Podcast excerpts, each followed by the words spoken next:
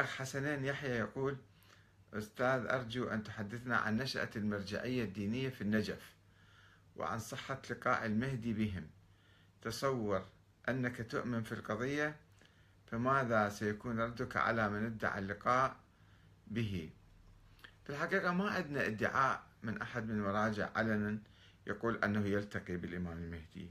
كل ما هنالك عندما نشأت الحوزة الحديثة في النجف يعني يقال النجف الشيخ الطوسي قبل ألف سنة انتقل من بغداد بعدما تعرض موقعه إلى هزة وإلى يعني عنف فانتقل إلى النجف وكان النجف قرية صغيرة جدا تلك الأيام قبل ألف سنة. إلى قبل حوالي 200 سنة النجف كانت يعني قرية صغيرة لأنه ماكو مي عندها بعيدة عن الماء على مرتفع والمي بعيد عنها وصعب يجيبوا ماء يحملون على الدواب مثلا أجلكم الله حتى يجيبون المي إلى النجف.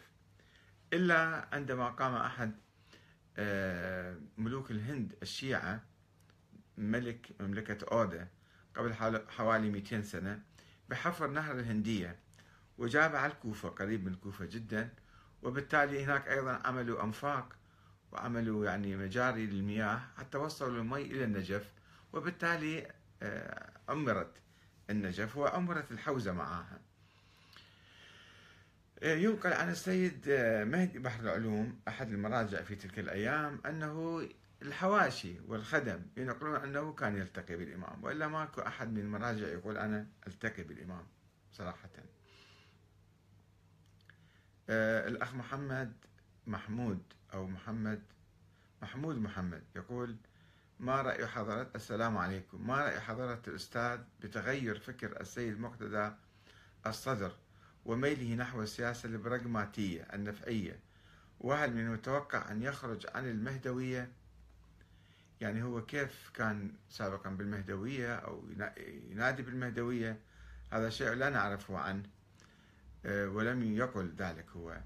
أما ميله نحو السياسة البراغماتية هذا سؤال يعني هو تحالف مع اليساريين أو الشيوعيين الآن في الانتخابات. أه، إذا تقصد هذا الشيء فهذا شيء صحيح يعني. حدث تطور سابقا كان عنده موقف سلبي هو من العلمانيين ومن اليساريين. ثم يحصل تطور عند عند الناس. عادي هذا الشيء يعني مو شيء غريب. الأخ قيس زهير يقول متى تنتهي سيطرة الحوزة العلمية؟ على عقول المجتمع أو كيف كيفية تحجيم كلمة الحوزة على رأي المجتمع. في الحقيقة يعني الحوزة هي نشأت أو المرجعية بالحقيقة. المرجعية الدينية آه، تطورت في ظل غيبة الإمام الثاني عشر كما يعتقد الشيعة الاثنى عشرية أن الإمام الثاني عشر هو المكلف بإقامة الدولة والحكومة.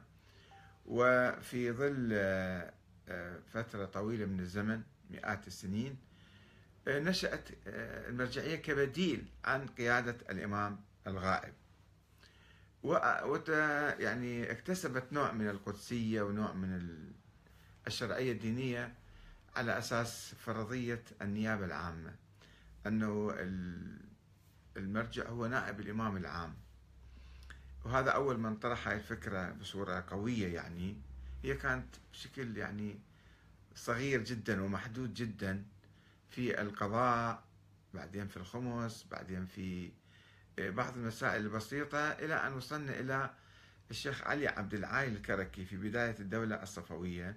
طرح نظرية النيابة العامة حتى يحجم ويسيطر على الدولة الصفوية اللي كان الشاه الملك الأول مالهم شاه عباس شاه إسماعيل كان مطلق اليد يعني يفعل ما يشاء. فهو طرح نظرية النيابة العامة أن الفقهاء هم نواب الإمام وهم الذين يمنحون الشرعية للملوك الصفويين. وبالتالي الملك الثاني الصفوي اسمه طهماز أو طهماس على قولة الإيرانيين. هذا آه، خضع للمرجع هذا نتيجة معادلات سياسية داخلية عندهم وصراعات داخلية. فأعطى فرمان بضرورة اتباع اتباع جميع أركان الدولة الوزراء والقوات العسكريين ولاة إلى هذا الشيخ وجعل نفسه جعل الشيخ فوقه. فمن هنا نشأت هذه السيطرة. الآن مع تطور الفكر السياسي الشيعي إلى القول بنظرية ولاية الفقيه أو النظرية الديمقراطية. آه، النظرية الديمقراطية يعني الحكم للشعب وهو الذي ينتخب الحاكم ويحاسبه ويراقبه ويغيره. طيب ما هو دور المرجعية الآن؟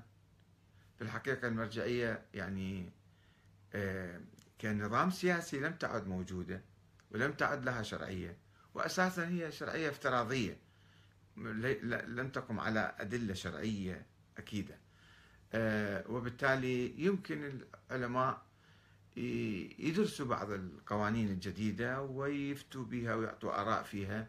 مع الأدلة يمكن نقبل آرائهم. أما أن يكون هو قائد الأعلى للشعب أو القائد الأعلى للمسلمين أو القائد الأعلى للشيعة فهذا أمر ما أنزل الله به من سلطان. يبدو الأسئلة كثيرة إذا نقدر نتابعها إن شاء الله.